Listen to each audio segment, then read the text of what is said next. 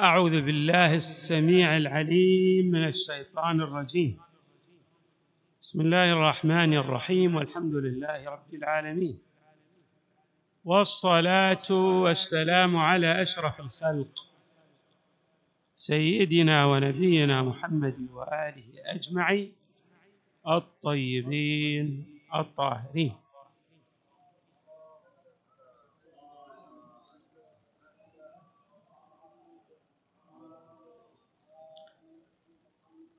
قال الله تعالى في القرآن الكريم ولا تستوي الحسنة ولا السيئة ادفع بالتي هي أحسن.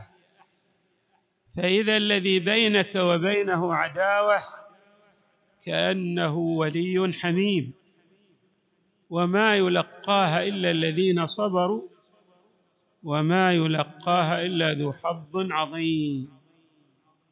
وقال تعالى وإذا خاطبهم الجاهلون قالوا سلاما.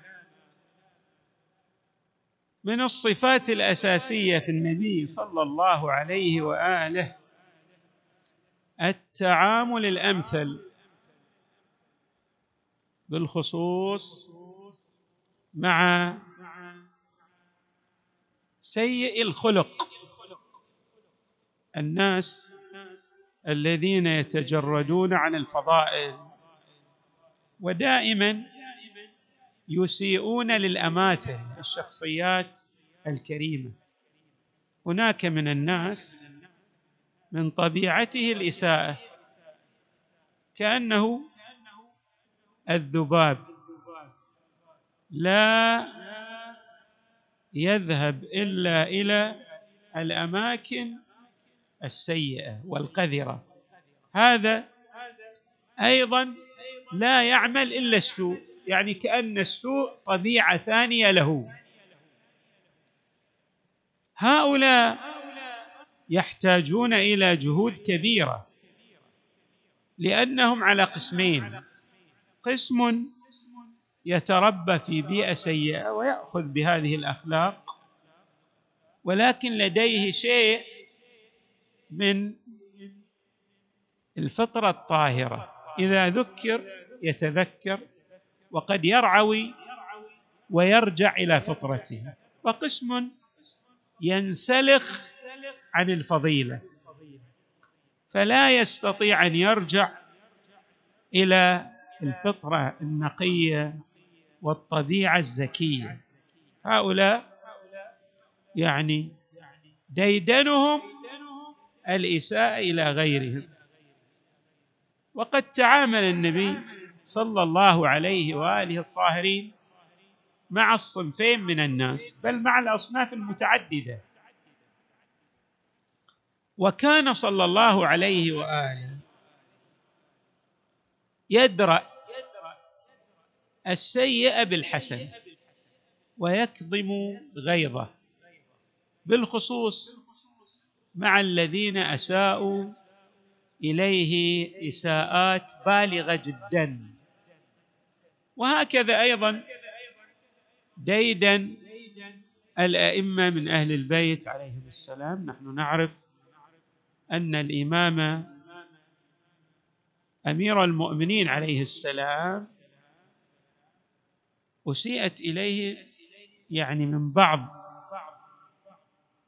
الذين تجردوا عن الفضائل إساءات بالغة ولكنه عفى عنه كعمرو بن العاص مثلا لما ابدى عورته في الحرب الإمام يعني عفى عنه. رغم أنه كان من المسيئين غاية الإساءة إلى الإمام أمير المؤمنين. وكان بإمكان الإمام أمير المؤمنين أن يضربه بالسيف ويعني ينهي وجوده. السيء والذي جر الويلات الكثيره على المسلمين. وهكذا الذين أساءوا إلى أئمة أهل البيت صلوات الله وسلامه عليهم أجمعين. كان الأئمة يتعاملون وإياهم كما كان يتعامل جدهم المصطفى مع المنافقين والسيئين الذين تجردوا عن الفضائل. بل تجسدت في شخصياتهم الرذائل. وهذا هو خلق القرآن. النبي صلى الله عليه وآله يجسد الخلق القرآني. خلقه القرآن. ولهذا في الآية الكريمة التي استهللنا بها الحديث تدعو إلى هذا الخلق الكريم وتبين ادفع بالتي هي أحسن. فإذا الذي بينك وبينه عداوة كيف تتعامل وإياه؟ كأنه ولي حميم كأنه صديق ولكن وصل إلى القمة في صداقته. تغض الطرف عنه تتجاوز عن تلك السيئات التي يسيئها اليك ثم يبين القرآن الكريم على أن من يتصف بهذا الخلق هو ماذا؟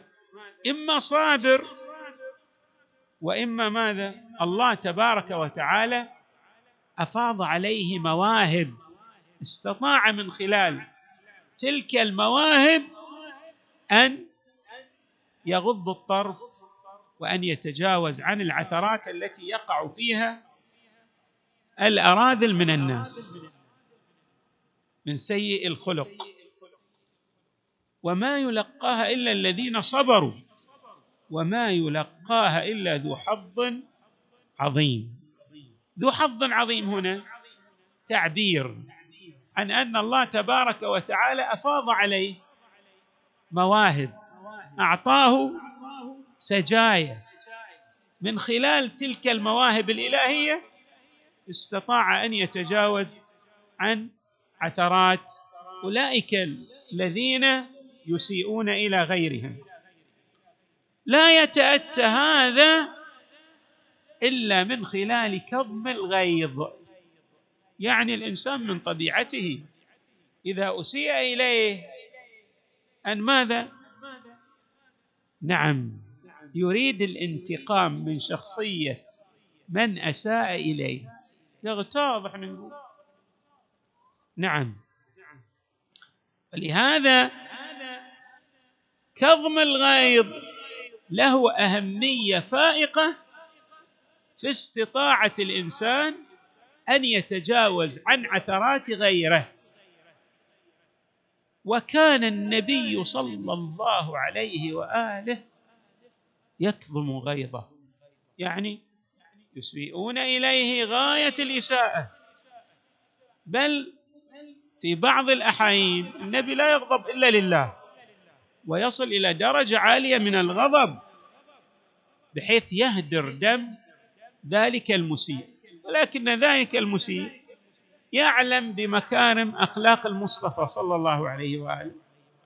فيريد أن يدرع عن نفسه العذاب ويؤمن نفسه فيدخل في الإسلام من أجل حماية نفسه ويذهب إلى النبي معتذرا والنبي صلى الله عليه وآله. نعم. يكظم غيظه يقول خلاص لا بأس يعني كان أحد الأشخاص يعني أساء إلى هناك قولان طبعا في بنات النبي صلى الله عليه وآله. قول يقول أنهم ربائب يعني النبي ما عنده إلا الصديقة الزهراء عليه السلام. والقول الثاني يقول بنات النبي صلى الله عليه وآله. إحنا الآن لسنا بصدد مناقشة أي القولين هو الأقوى والأمتن وإنما إحدى بنات النبي أو ربائب النبي شخص ضربها ضربا بحيث أسقط جنينها. والنبي صلى الله عليه وآله أهدر دمه اسمه بيرة أو كذا. وهذا طبعا هرب ولكن النبي أهدر دمه لما عرف أن النبي صلى الله عليه وآله سيغتاله لا محالة. دخل في الإسلام وجاء إلى النبي معتذرا والنبي صلى الله عليه وآله عفى عنه. طبعا هذه الإساءة البالغة لشخصية رسول الله صلى الله عليه وآله بحيث تعتدي على ربيبته أو إحدى بناته. بهذا الاعتداء الصارخ كان يؤلم النبي صلى الله عليه وسلم. حتى لو ما كانت بنت يعني ربيبة له هي لكن النبي صلى الله عليه وآله مع ذلك كظم غيظه وعفى عنه وما قتله يعني. خلاص قال بما أنك دخلت في الإسلام الإسلام يجب ما قبله.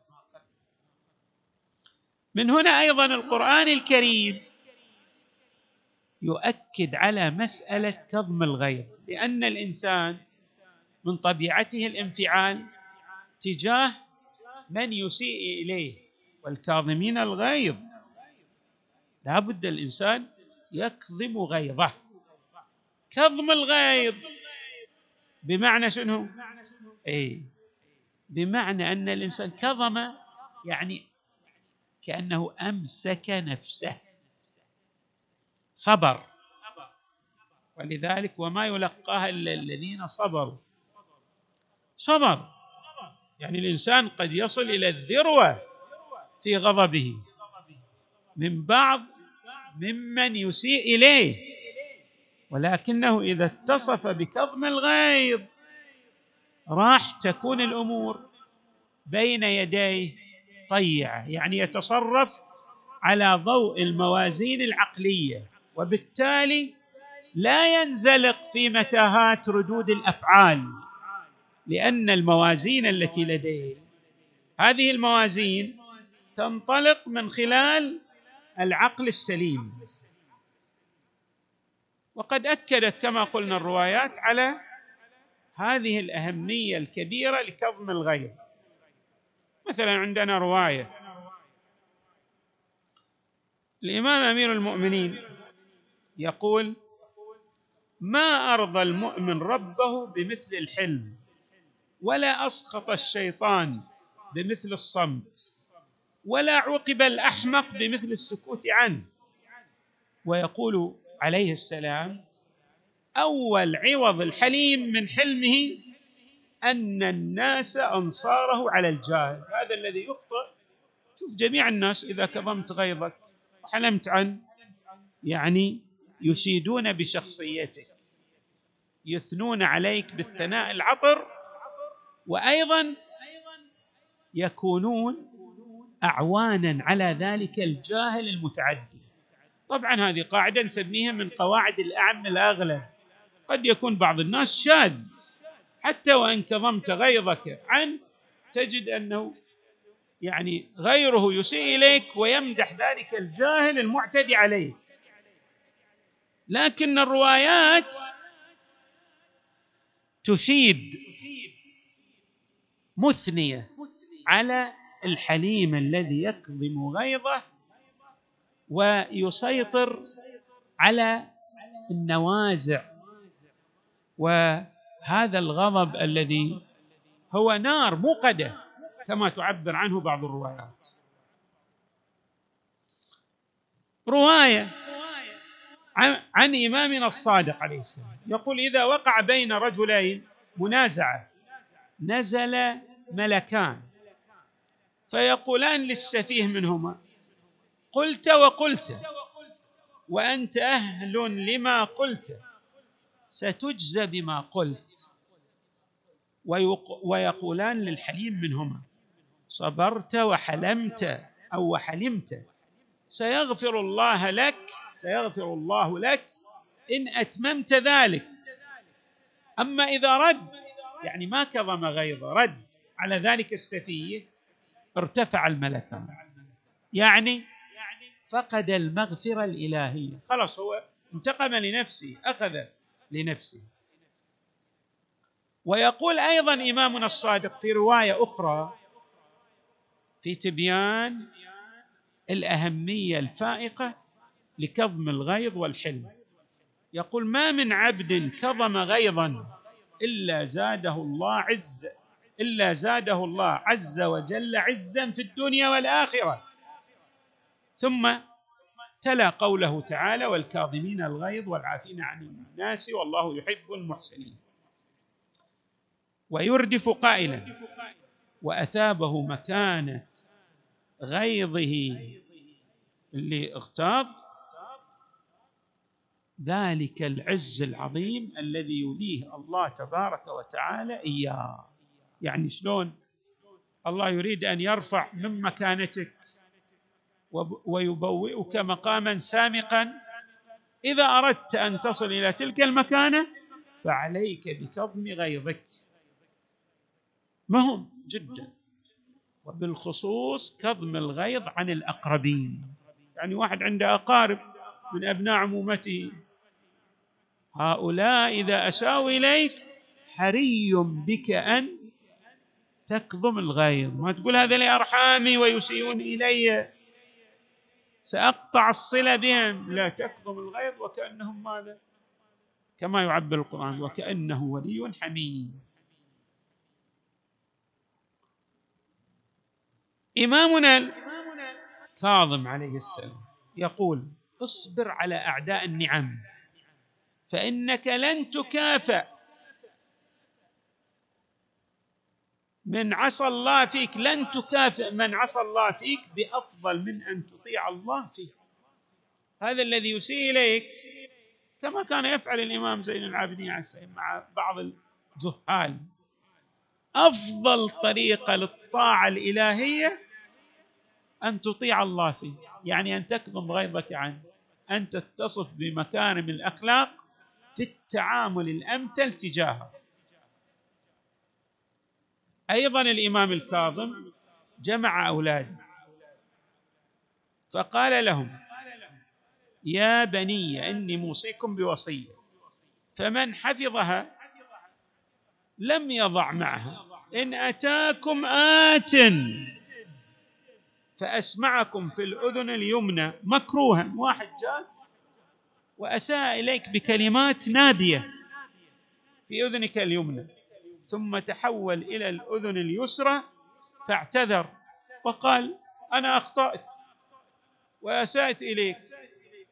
يقول الإمام اقبل منه فاقبلوا عذره. طبعا بعض الناس يظن أنك إذا حلمت عن تجاوزت عن اساءته هذا دليل الضعف في شخصيتك. لا يضيرك ذلك. لا يؤثر عليك لأنك تريد ماذا؟ تريد أن تحظى بالمقام الإلهي السامق الذي أشرنا إليه. والانس والناس طبعا لا يلتفتون إلى مكارم الأخلاق وينطلقون في القراءة لشخصيتك من خلال الفهم الخاطئ وليس من خلال الفهم القرآني. فحري بك الا تلتفت إلى تلك الكلمات أيضا التي تقال هذا ضعيف الشخصية هذا لا يأخذ بحقه هذا يعني ما عنده ذلك الفهم. لا أنت بالعكس عندك عمق في النظرة ولذلك الإمام ابن كم قيل فيه؟ عندما عفى عن ألد أعدائه كما قلنا عمرو بن العاص وغيره. ولكن الإمام عليه السلام ما كان يلتفت إلى تلك الكلمات. لأنه يريد أن يجسد أروع الأمثلة للسير في عالم المثل والقيم الإلهية.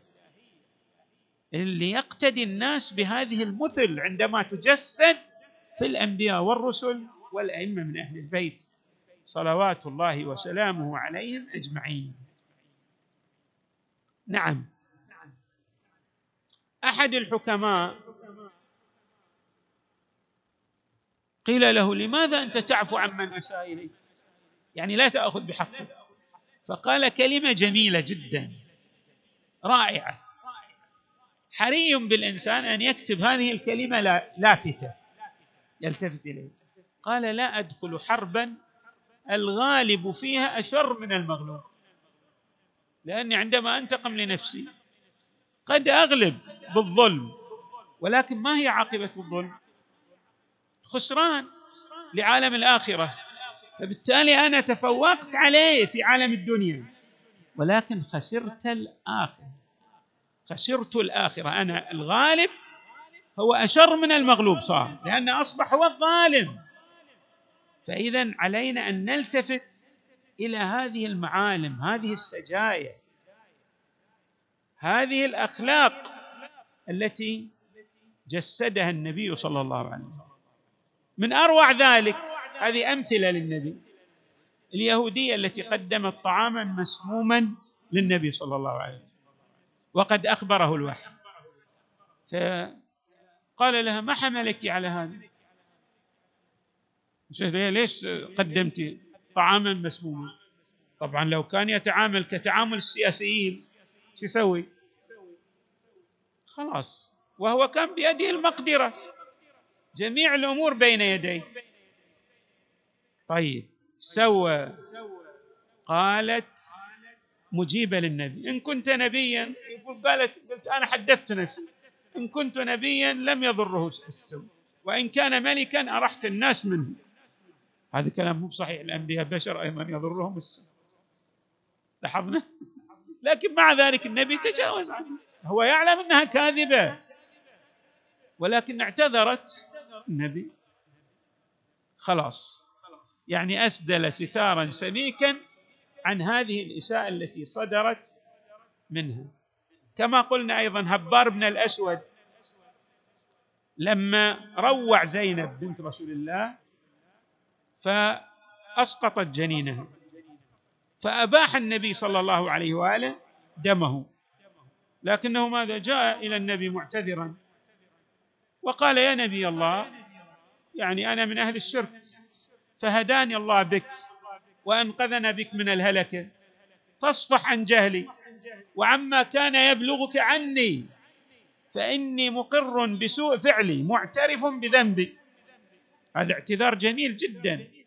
النبي قال قد عفوت عنك وقد أحسن الله إليك حيث هداك إلى الإسلام. والإسلام يجب ما قبله. إذا من جاء معتذرا النبي كان يقبل عذره.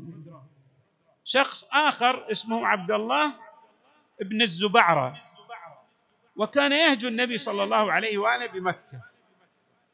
فهرب يوم فتحت مكة يوم الفتح هرب. لكنه أيضا علم أن النبي صلى الله عليه وآله يعني سيأخذ بذلك الهجاء الذي هجي بقتله لأنه أهدر دمه. أيضا هذا. قالوا لا إذا أسلمت ورحت للنبي معتذر النبي راح يقبل العذر. فعلا أسلم. وإن كان طبعا بعضهم ما كان إسلامه إسلاما حقيقيا ولكن النبي يتعامل بالظاهر. يعني هو كما قلنا لا يتعامل كتعامل السياسيين على ضوء شنو؟ المصالح. ويغدر مثلا بغيره وإنما يتعامل على ضوء المثل والقيم التي أرست قواعدها التعاليم السماوية التي جاءت عن الله تبارك وتعالى كما ذكرنا في استهلالنا للحديث بقوله تعالى ادفع بالتي هي أحسن. النبي صلى الله عليه وآله إذن عفى عن عبد الله بن الزبعره وعن غير هؤلاء كوحش والإمام أمير المؤمنين كم عفى والبقية من الأئمة الإمام الصادق الباقر كان يساء إليهم غاية الإساءات ولكنهم يتجاوزون عن تلكم الإساءات بل ويحسنون لمن أساء إليهم كما مر علينا بالعفو عنه والإحسان اليها وصلى الله وسلم وزاد وبارك على سيدنا ونبينا محمد وآله أجمعين الطيبين الطاهرين.